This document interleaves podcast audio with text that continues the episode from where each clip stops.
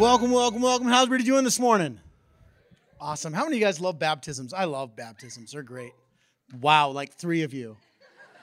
Rest of you need Jesus. Come on now. How many of you love baptisms? Come on. There we go. See, now that's the kind of response we're supposed to say with things like, How many of you love Jesus? Woo!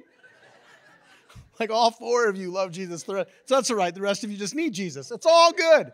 It's all good. Well, hey, if you're new with us, my name is Jason. I'm one of the pastors here. It is so great to have you. Uh, Those are words. Apparently, I've used my quota of words this morning. It's so great to have you all here with us. Um, we know you could have chosen to be anywhere else, and you chose to be with us, and so thank you. Uh, we're so glad you came.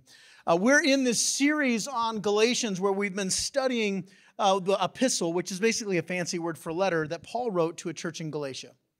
And here's why we're doing this. Some people are like, Jason, we like topical. We like, you know, let's talk on like happiness or talk about finances or whatever. But here's the thing most people don't know how to read their Bibles well. And, and it's part of it is because of how we've taught people to read the Bibles is in little short sections, right? You have a verse. How many of you guys have a favorite verse? Come on, some of you have favorite verse, right? A life verse. And here's the problem. Most of the time when we read those, they're usually out of context. There's always a story behind it. And so when we're going to be spending time through the letters and we're calling it passport because we're really journeying into another church, another location 2,000 years ago, a church that existed. And here's the thing this is filled with real people, with real issues, real problems. Just like Zion has problems, just like you have problems, they had problems. And as we begin to read Scripture in light of itself, in the context of itself, we discover that we're not that different from 2,000 years ago. Yeah, we have more technology, our problems may shape differently, but they're still at the, at the core the same issue. And so this letter to the church in Galatia was written by a guy named Paul. Now, Paul didn't start off as a normal apostle. He's the most famous apostle, apart from maybe Peter, uh, because he wrote most of the New Testament. 13 of the 27 books in the New Testament, this guy Paul wrote. And Paul started off not as a Christian, but an enemy of the church. He, he was actually a devout Jew. He loved God. He loved Yahweh. He believed in the scriptures in the Old Testament, but he did not believe that this thing called Christianity, the church, also called the way, was from God. He believed he was on a personal mission to destroy the church, that that was God's calling in his life until he had an encounter. He was on his road to on the road to Damascus and Jesus appears to him. And when Jesus appeared to him, it was like all of a sudden he realized, he, he discovered that the God that he was worshiping, he was also persecuting. He needed a shift, a paradigm shift, a reality change. And this is what takes place. And so now we have some years later, Paul goes on missionary journeys, begins to do amazing work. And during his first missionary journey, he founds this church in Galatia. Now, Paul was an apostle. And what apostles do, even to this day, you have little a apostles, which are people who love to start churches. How many of you have ever been to a church plant before, new church? We have one that's actually in, uh, happening right now. It's a year old in Mason City. Uh, Zion at one point was a church plant.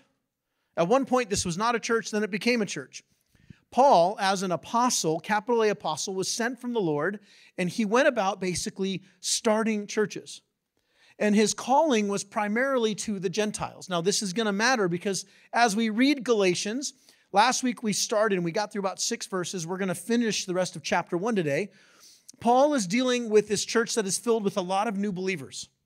The church itself is maybe seven to 10 years old and it's primarily made up of Gentile believers, but there are Jewish Christians as well. Now, if you're not familiar with the term Gentile, it just means non Jew. So either you're Jewish or you're anything else as a Gentile.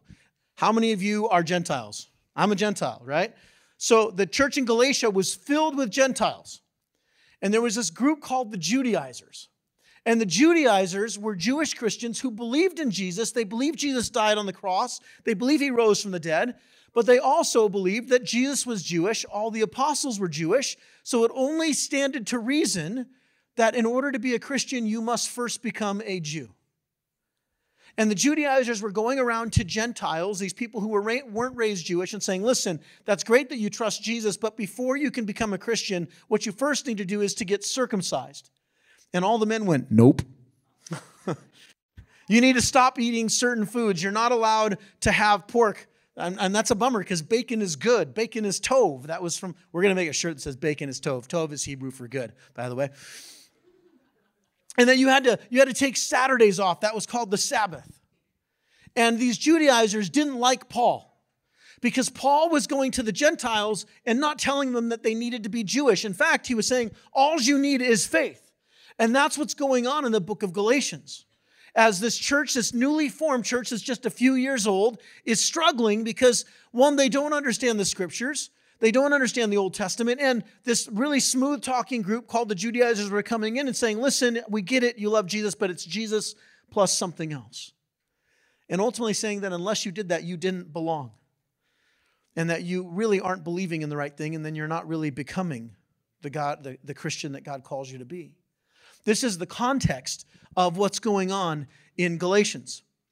Now, the Judaizers actually were coming from, honestly, it's a very, I think it's an honest mistake. I mean, again, Jesus was Jewish. The apostles were Jewish. It would only stand to reason that you must become a Jewish.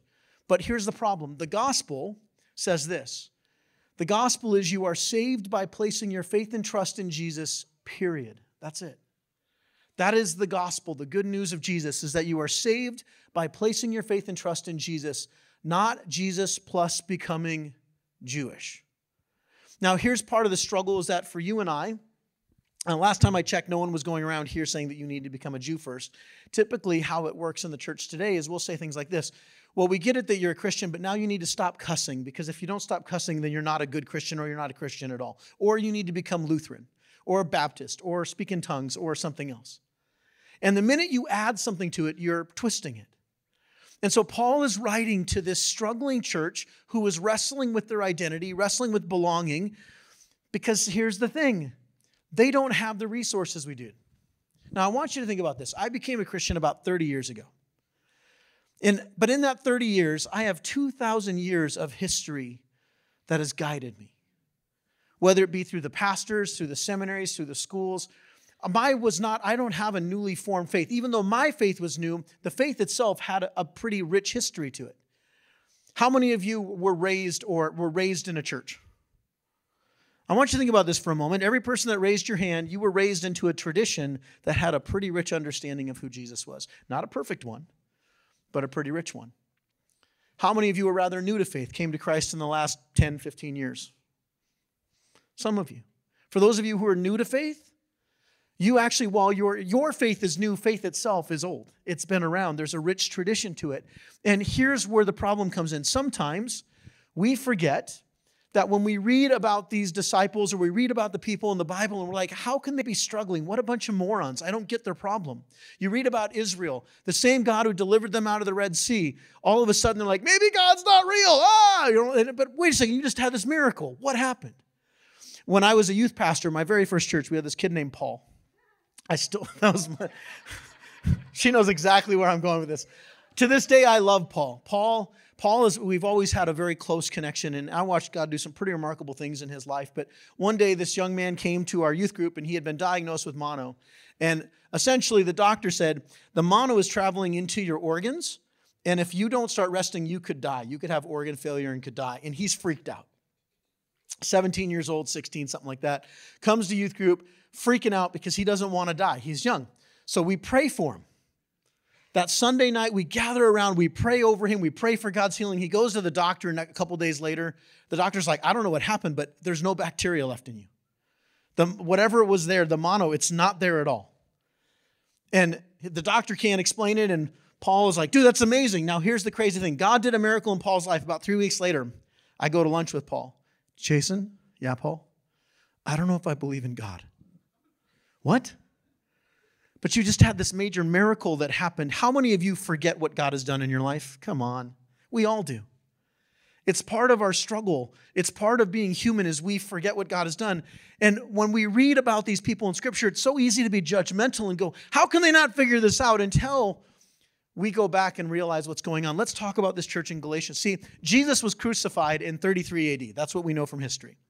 We know that 50 days after his crucifixion on Pentecost Sunday, Jesus ascended to heaven, or roughly, roughly about around there. He sent the church out to go, and they begin to do amazing things. And then shortly after that, this guy named Saul, which is also Paul, that's just his Jewish or Hebrew name, Saul begins to persecute the church. And the church is terrified of Saul. And that same year, 33 AD, Jesus has an encounter with Saul. Saul realizes that he's been persecuting the very God he loves as the he's become the enemy of that God, not realizing it. And then he after he has this encounter with God, he has a calling in his life and he now goes out sharing the gospel with everybody. He goes into the temple courts and starts arguing with people. When I was younger, when I first became a believer, I argued with everybody about faith because I thought that's what my job was supposed to do was to argue with people. Now, here's what's in the midst of this, 33 years old or 33 AD, uh, Paul or Saul at this point, he gets saved. He has this calling from the Lord. And we're going to talk about this for a moment because this is going to matter as we get later on in this text.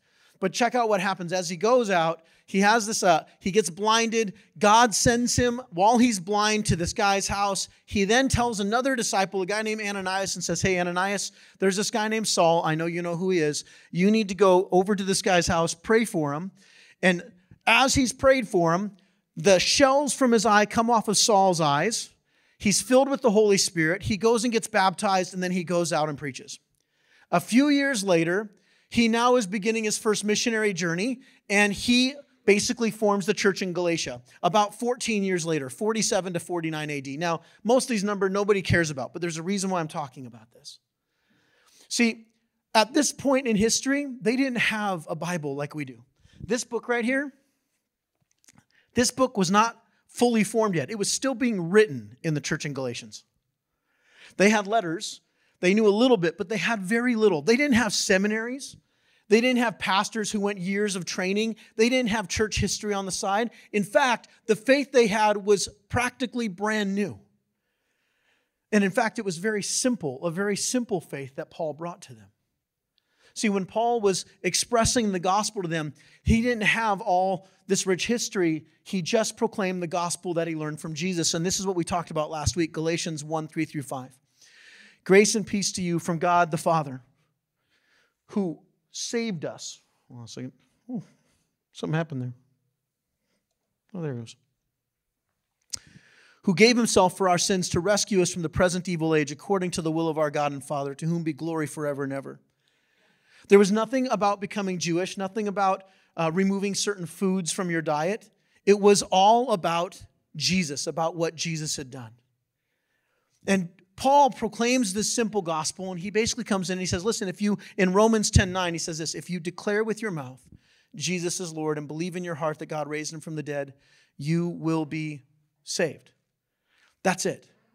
It's a simple gospel. There's not a whole bunch of theology, there's not a whole bunch of doctrines, there's not a belief statement. It was one simple thing. If you confess with your mouth and believe in your heart that God raised him from the dead, you will be, what's the word there? Saved. And when we pervert this, when we twist this, this is what happens. We miss the gospel. Now, in a rather short period of time after God or, or Paul founds this church in Galatia, he leaves, and about within seven years, this group of Judaizers comes in and they begin to twist the gospel, but they don't have enough history to know that they're being deceived. They don't realize that the gospel that saved them is being twisted in such a way that now they're losing the gospel. Here's what happens for us sometimes the gospel gets perverted and we don't even realize it's happening. Sometimes the gospel gets twisted when we add other things. Now, here's the scary part. They had a few years between the gospel coming to them. We've had decades, and yet we still miss the gospel, don't we? It's still a problem that exists for us. See, the church as an organism has been around for about 2,000 years. We have books upon books. We have theologically trained men and women, schools dedicated to the study of Scripture. We have more information now than at any other time in history. We have the internet and all of, the, all of these things at our disposal, and we still forget the gospel. We forget that it's through Christ that we've been saved through faith, that all we need to do is confess. And here's where it comes down to some of the wrong gospels that you've heard, that I've heard, that I've even taught is that the gospel is really about having a second chance. That it's now it's your time. Now that you've been saved, now you can be a better person. And if you're a better person, then God will approve of you. And then that's all that matters. That's all you need. But that's not what the gospel is. The gospel is not that you have a second chance, it's that you have an endless amount of chances in forgiveness in Christ, regardless of your sin. Amen? And when we, when we make a gospel about second chances, What we're really doing is saying is that the gospel is now about what you do after you receive that. But that's not the point. That's not what it's getting to. Jesus doesn't just give you a second chance, He gives you all of the chances. He laid down His life for you, He took your place, He died so you and I can live. We receive God's grace and peace when we are saved, but we also ignore the woman walking behind me. Did you sneaky up? we receive God's grace and peace when we are saved. Now, some of you are like, I can't pay attention to a thing Jason's saying right now, and that's okay. Totally missed that one. that was excellent. Here's the problem. Now, this is going somewhere. Instead of a gospel of grace and peace, when we add things to it, we actually mess things up and we miss the gospel. Listen to what Paul writes in Galatians 1 6 through 7. I am astonished that you are so quickly deserting the one who called you to live in the grace of Christ and are turning to a different gospel, which is really no gospel at all. There's no such thing as a different gospel. It's either the gospel or it's not. Now, what is this? Are you sure it's an egg? Yeah, pretty sure it's an egg because we know what eggs look like. Now, here's the thing the gospel is simple, it's pure, it's clear. We know what the gospel is because Paul just told it. It's faith in Christ. That's it. But when we add things to the gospel, when we try and make the gospel different, what we're doing is polluting the, the gift, the simpleness of the gospel. Sometimes we do it for good reasons. Now, here's what happens I got some ham here, right? I take this ham and I mix it in with the egg, is that still an egg? No, it's an omelet. And an omelet is an egg mixed with something. Now, there's nothing wrong with ham. Ham is actually very delicious, but when you mix it with it, it's no longer just an egg. Now it's an egg plus. Sometimes as Christians, what we do is we add things to the gospel thinking, oh, well, you know what? I really need to stop cussing. So if I stop cussing, then God will approve of me. And in doing so, we're now saying that the gospel is not enough, that this egg is not enough. The gospel is simple, much like this egg is. And as soon as we start messing with it, we've now added something to that egg when Jesus has said, This is enough. Now, here's where people often misunderstand. You want to know what denominations are? I've heard people say, Oh, denominations are different religions. No. A true Christian church can be different denominations because here's all a denomination is it's just a different expression of the gospel. That's all it is. So, like for instance, us as Lutherans, we're a bunch of scrambled up people. Don't add anything. It's just the egg. It's scrambled eggs. Maybe you're like Baptist and you're like over easy or something, or you're charismatic and you really like your, your, your eggs loose. Whatever. The point is, is that as long as the gospel is pure, it's a Christian church. Does that make sense? The minute you start adding to it, even if you're saying, well, you know what the gospel needs? It needs a little bit more salt. It needs a little bit more pepper. That's you adding to the message of Christ. But here's where the real danger is there are some churches who say they're Christian that actually what they're doing is not just adding a ham or, or pepper, which is good, they're adding arsenic. They're actually taking things that are completely contrary to the nature of Jesus. Now, please hear my heart. And if you were raised in this religion, I, I just want to say this in love.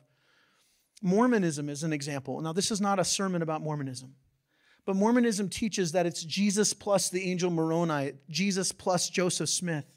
And in doing so, they no longer are preaching a gospel of truth. And we can fall into the same trap. We can fall into the same traps. The difference is, is that, and this is our desire, Lutheranism is great, but you're not saved because you're Lutheran. You're saved because of Jesus. Amen? And here, there's nothing wrong with the expression of Luther because what Luther ultimately taught, it was about grace. It was about faith. It was about what God did. It's not about what you do. Baptist and Baptist church, Truly good uh, Baptist church that are gospel oriented are going to say, listen, it's all about Jesus. They're not adding other things. Understand the gospel, it shapes and changes everything. Can we give it up for Megan? There, so. See, here's what happens. Paul is coming in and saying, listen, the gospel is simple. Evidently, somebody's throwing you into confusion with it.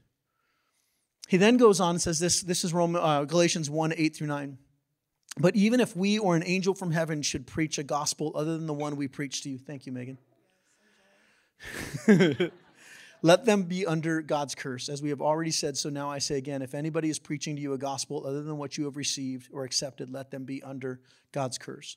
We want to be a church that preaches the gospel not just with our words, but with our actions through how we live, how we do community, how we love our city. We want people to realize that it's ultimately about Jesus and that's it. You want to know the reason why we're doing this parenting conference? Because we want to show people the gospel. We want them to see, we want them to see a Jesus who impacts everyday life, not just people in the church.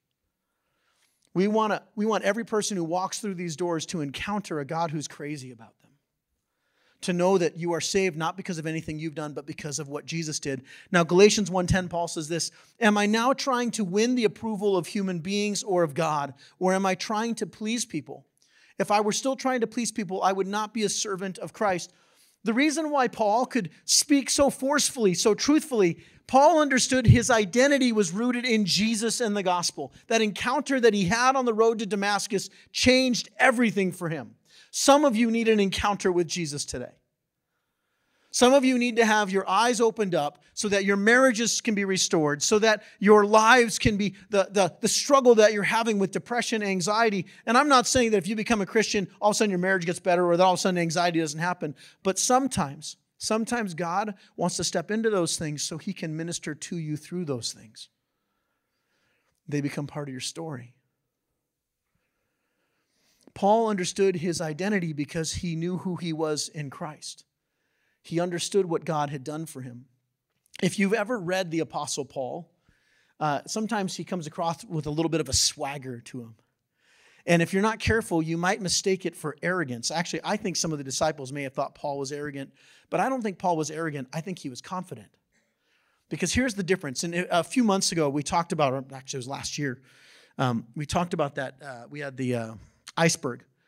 And it talked about confidence versus arrogance. Arrogance is rooted in insecurity. The most arrogant people are the most insecure people. How many would agree with that? When you're confident, confidence, true confidence comes from security. And the more secure you are in Jesus, the more confident you become. And Paul had an encounter with Jesus that shaped his confidence. His confidence was not in himself, but in the God he loved and served. Amen? And so as we look at this, we now come in. Now listen to what he says. This, and we're going to get to the text here today. Galatians 1 11 through 12. I want you to know, brothers and sisters, that the gospel I preached is not of human origin. I did not receive it from any man, nor was it taught to me. Rather, I received it by revelation from Jesus Christ. Now, pay attention to that word revelation. What's the word? Revelation. That word revelation is interesting. And if you want to put your finger on it, hold it. If you're taking notes, write it down. We're going to get to that in a second. Here's what Paul is saying the message of the gospel I brought to you, it didn't come from within me. I, it's not, it didn't happen because of some self-actualization. It didn't come because he found some self-help scroll that didn't exist. There was no, there was none of the disciples, no disciple actually came and preached to Paul, even when he was trying to murder them. Not even angel came to him proclaiming the gospel. It was Jesus who had a direct encounter with Paul. That's who gave him the gospel, Jesus. And that encounter with Jesus changed him, it shaped him. And as he talks about this word revelation, the word revelation, which is also the last book of the Bible, is called Revelation, right? Here's what it means it means apocalypsis. That's what Greek is. The Greek there is apocalypsis. Everybody's like, oh, end times. No. The word apocalypsis doesn't mean end times. What it means is unveiling. A revelation, to have an apocalypsis means that the curtain has been withdrawn. Now, I want you to think about what happened to Paul on the road to Damascus. When he was confronted with Jesus, and Jesus said, Hey, why are you persecuting me? He all of a sudden became blind. He had these shells over his eyes. He could not see. Until Ananias came three days later and prayed over him, and the scales fell from his eyes. He literally had an unveiling. God revealed himself to Paul. So, how does Paul deal with this false gospel, with these Judaizers that are trying to twist the gospel. He doesn't do it by getting into an argument with them. That's how most people would do it. Well, let's have a debate. No, Paul shares his story, he shares his testimony. Now, how many of you know that your power, that there is power in your testimony, that there's power in your story? But for some of you, you've bought into the wrong belief that only people with really powerful stories are the ones who make an impact. Jason, I don't have a testimony. Jason, I was raised in the church. I've never really done horribly bad things. I don't, I don't have much of a story. Now, this is where today Paul's story is going to minister especially to those of you in the church who are raised in the church. Some of you came out of the womb going, Hallelujah, right? And I'll tell you, my wife and I have had this conversation many times. My wife has said to me, you know, I don't have a story like yours. I didn't, I didn't grow up in a bad home. My mom and dad loved me. I grew up with church, and she described it this way: I've always had a back pocket Jesus. How many of you have a back pocket Jesus? You've just always known about him. He's always been there. And then you have me. I came to Christ at 13 years old, going into high school. Actually, I think I just turned 14. And I grew up, by the time I was 13, I was a wreck. I literally I wanted to kill myself. That's not an exaggeration. I had a suicide plan. I was done. I didn't I didn't feel worthy. I didn't feel loved. I felt like my life was purposeless. I felt like nobody wanted me. That's a pretty big story. And there's more to my story, and maybe another time I'll share that. But some people, and this is what my wife and other Christians have said, well, I don't have a story like yours. I mean, my story is pretty bland, Jason. So no one, like, I don't have a testimony. Here's where some people get it wrong. If you were to open up your Bible today and turn to Acts chapter 9, some of you under your heading, it's going to say these words Saul's conversion. Did you know that Saul did not have a conversion? He had a calling. Saul always loved God. He believed in the God of the Old Testament. He believed in Yahweh, but he was deceived because he didn't understand that Jesus was the Messiah, the promised Messiah of the Old Testament. And so, because his eyes had not been opened yet, everything he, do, he was doing, he thought he was doing for God, for the same God that Jesus is. He just didn't see it yet. Listen to how Paul tells a story. For you have heard of my previous way of life in Judaism how intensely I persecuted the church of God and tried to destroy it. I was advancing in Judaism. By the way, all these Jews were all advancing in Judaism beyond many of my own age among my own people and was extremely zealous for the traditions of my father. These traditions are called the laws of Moses and the law of man. And Paul, who was named Saul, that's his Hebrew name, Saul is going, Listen, I was the Jew among Jews. I, if you want to talk about the, the cream of the crop, that was me. I was passionate about God, so passionate that I was willing to kill people who were against the God of the Bible. That was Saul. Now, Saul continues to go on and share his story. Now, you'll notice his story doesn't have sex, drugs, or alcohol, or rock and roll. It doesn't have any of that. His story was he was really religious. He grew up doing religious things. He just didn't know who Jesus was yet.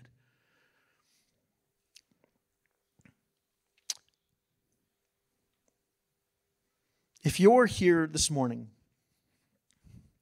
and you've ever said these words, I wish I had a more powerful story. My story is not as big as somebody else's. I, there's nothing glamorous to it. Did you know sometimes we romanticize or glamorize the story instead of the gospel? Sometimes when we tell our testimony, particularly people who weren't raised in the church, man, we'll highlight all the horrible things we did. We'll talk about the, the sin we did and, and look what God did. And, and yes, our hearts are always in the right, right place, but when your story is bigger than the gospel, you might be telling the wrong story. Because the point is the gospel. People aren't saved because of the power of your story, they're saved by the power of Christ, by the power of the Holy Spirit. Your story, your testimony is a witness. It's telling something about what God has done. Paul was not converted to Christianity from Judaism. Rather, Paul realized he had a calling when God revealed, unveiled, allowed him to see the Jesus he was persecuting. Uh, one of my favorite theologians, a scholar, a guy named N.T. Wright, I've quoted from him before, he writes this When Saul, who later would change his name to Paul, came in a flash to believe that Jesus of Nazareth was Israel's Messiah and therefore the world's true Lord. This was a thoroughly Jewish belief. Did you know that all the Jews were waiting for a Messiah? Every Jew. They were all waiting for a Messiah to come who was going to deliver them from Rome. They were expecting a Messiah because the Bible prophesied, talked about this Messiah who would come. Paul was waiting for the Messiah. He did not see that it was Jesus. He didn't understand it because his picture of the Messiah was wrong. He was picturing a Messiah who was going to come with a sword on a horse and slay the enemies. He then goes on to write this It only made sense within a biblically fueled worldview, it was, as he insists through this letter, which is Galatians, the coming to fruition of the biblical promises, not their abandonment. There is every reason to suppose that Saul was eager for Israel's Messiah to arrive. He just hadn't expected that he might look like the crucified Jesus. Saul didn't understand that Jesus was going to come as a baby, born in a manger, was going to live a sinless life, but a humble life, not as a king to be served, but as a servant who would come and humble himself before man, who would die on a cross. That didn't make sense to Saul. But I want to read a scripture to you that, quite frankly, most of you are going to know because we usually tell it at Christmas time. But for Saul, this wasn't a Christmas scripture. This was a scripture of a coming king, of the Messiah who would deliver. Soon as I say this, you're going to recognize it. Isaiah 9, 6 through 7. For unto us a child is born, unto us a son is given, and the government will be upon his shoulder, and his name will be called Wonderful, Counselor, Mighty God, Everlasting Father, Prince of Peace. Of the increase of his government and peace, there will be no end upon the throne of David and over his kingdom to order and establish it with judgment and justice. From that time forward, even forever, the zeal of the Lord of hosts will perform this. Israel, God set Israel apart, not just so they could be a special people, He actually gave them a special message. Originally, Israel was called to be a light to the Gentiles. Every Jew, every Jew in the world was originally called to go out into the whole world and proclaim that this Messiah was coming. Isaiah 49 6. It is too small a thing for you to be my servant to restore the tribes of Jacob and bring those bring back those of Israel I have kept. I will also make you a light for the Gentiles that my salvation may reach to the ends of the earth. When Saul had that encounter with Jesus and he discovered that he had been persecuting the God he loved, he wasn't converted, he was called. His eyes were open, and all of a sudden he realized wait, all those texts in Isaiah that I've held on to, they've already been fulfilled in the person of Christ.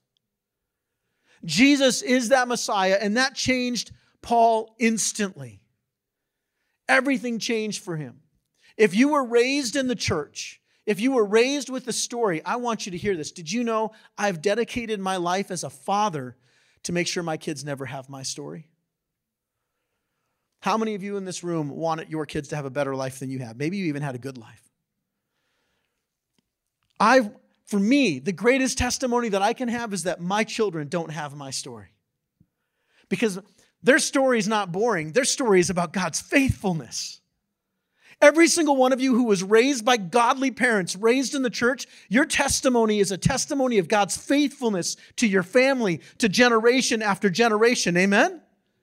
And that is a story worth telling because what that tells a broken world, why is it that only people who come from really broken and beaten backgrounds are the ones who are most on fire for Jesus? If you were spared, because of God's grace that God honored the baptism of your youth, whether it be as an infant or a, a, teenager. If you were raised in the church, you have a testimony to share because your story is God is faithful. My story, other people's story in here, and maybe you walked away from Jesus for a, a season. Maybe you were raised in the church and then you went through that period of rebellion and you came back. And you know what? The story is still the same. God is faithful. This is the gospel. The gospel is not, oh, I was into drugs and I was, I was sleeping around and I, I've been divorced three times and I've had all these things. No, that's not the gospel. That's God reaching out to a wretch like you and me and rescuing us regardless. And that is just as powerful as somebody saying, Jason, I grew up in Sunday school and I've heard the gospel. And you know what? At one point in my life, it went from being a, head knowledge to all of a sudden it captured my heart. And no, you didn't have a conversion. Now all of a sudden you realize you have a calling. I would have much rather had a calling than a conversion. So, for those of you here today that think that your story doesn't matter because it's not extravagant, because it doesn't have all these things, praise God you have a calling in your life. Are you living in it? Are you walking in that calling? Listen to what Paul writes. This is how I know he didn't have a conversion. Galatians 1 15 through 16. But when God, who set me apart from my mother's womb and called me by his grace, Paul had a calling in his life. And here's the thing Paul actually at one point was persecuting the very Jesus he was loving. He was an enemy of the God he loved. When he writes in Romans 5:10, "For if while we were God's enemies, we were reconciled to him through the death of his son, how much more having been reconciled shall we be saved through his life?" Paul was writing from personal experience. Some of you here today, you're, you're a Christian on Sunday and you live like somebody who doesn't love Jesus the rest of the week. And you know, why I'm here to tell you this you can have more. You have a God who has a calling in your life. He wants that calling in your life.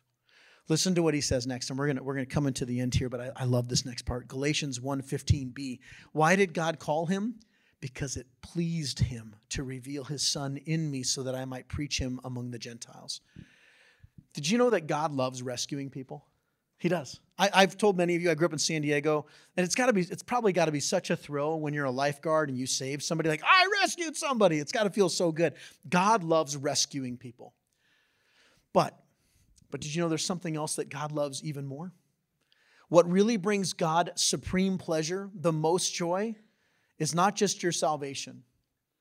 Because listen to what Paul says again. It pleased him to reveal his son in me so that I might preach him among the Gentiles. Paul could have written the words to me.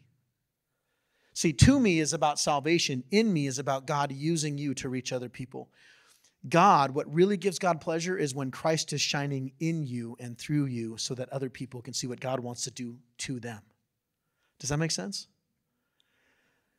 Paul understood that he was not the light, he carried the light that he was not the source of salvation. Jesus was the source of salvation. His calling was to go to the Gentiles.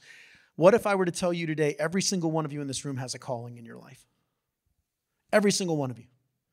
These children that are sitting up here, God already has a calling for them. Your children, I want you to think about the children sitting next to you, parents. Your son, your son, your daughter has a calling in their life if they love Jesus. Jesus wants to shine in and through them. What if what if the reason God saved you is so he could reveal Jesus in you to your neighbor, to your coworker, to your husband, to your wife,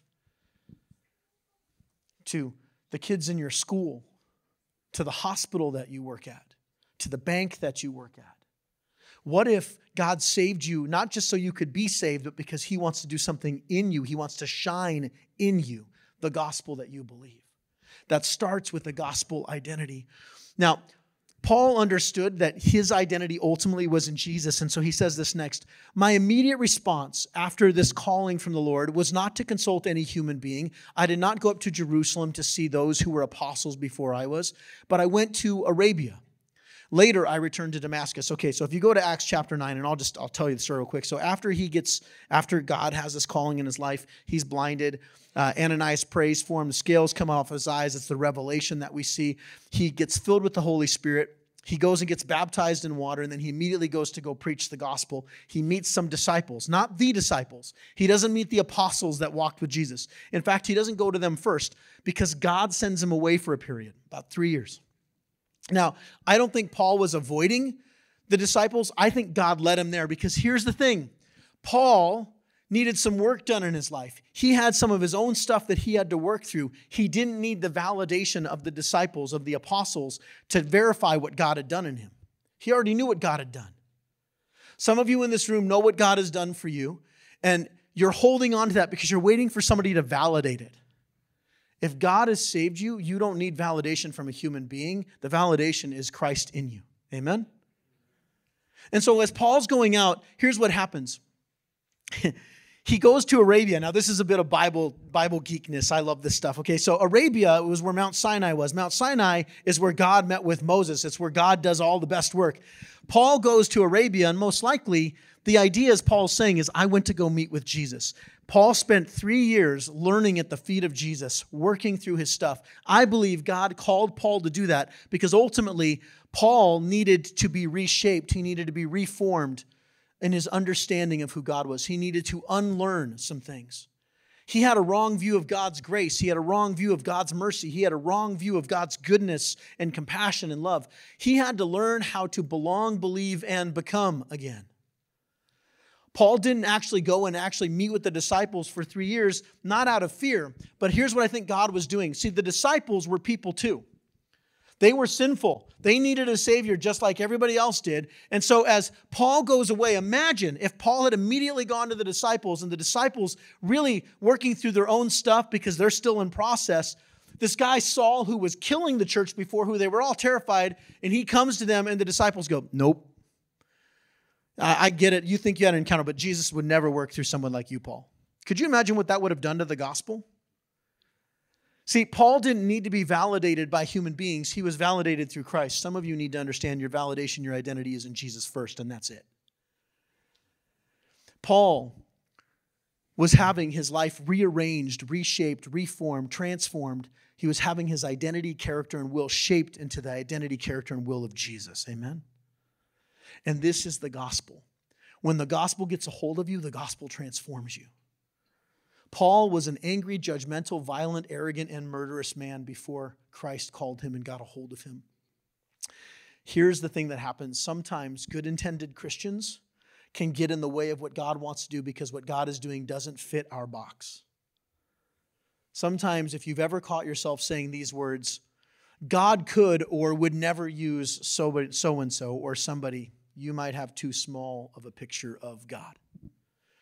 After three years, Paul then goes and meets with the disciple, and the only two disciples, or the apostles, the only two he meets with is Peter, who in Galatians he names Cephas, which is his Aramaic name, and James, the half brother of Jesus. After that, Paul's story spreads like wildfire among the church. Why? Because Paul's story was one about God's goodness. My story is one about God's goodness. Your story is about God's goodness. And when we begin to understand that and we share that with other people, that brings hope to the world because what is the one thing the world needs? Goodness. The world needs Tov. The gospel, when we rightly understand it, reshapes us. Here's the big idea, okay? And if you want to stand with me, we're going to come and take our tithe and offer. I'm going to invite the worship team up. Here's the big idea. Ready for this? Why does any of this matter? Well, for those of you who were raised in the church who don't think you have a story, you have an incredible story. For those of you who came to Christ later on and God rescued you, you have an incredible story. Our story, what makes our story powerful is not who we were, but who Jesus is and what Jesus wants to do in and through us. And so here is the big idea only an identity and calling rooted in the gospel of Jesus alone. The good news that I am saved by grace through faith in Jesus. Only then can I stand up to the lies of the spiritual, internal, and external enemies in my life. Some of you here need a new identity. You need to understand your identity in Christ. That's how you're going to get past your previous sins. It's not about who you are, it's about who Jesus is. God wants to unleash us to be a force for His goodness, for His Tov, to point people to a God who rescues, redeems, and is faithful. Amen? So as we come, I'm going to prepare our hearts. If you're when you're ready, bring your offering, bring your tithe. But let's come and worship God. And here's, here's the thing if we really understood our worship, if we understood what God really had done for us, our worship would be loud. And I don't mean this verbally loud. I mean, we would fully come in saying, God, I'm worshiping you because of what you've done. I'm not just singing songs, I'm worshiping the living God. I'm worshiping the God who has rescued, redeemed, and been faithful. Let us come and worship the King of Kings, the Lord of Lords. Let us come and worship Jesus, the author of love and life. Amen.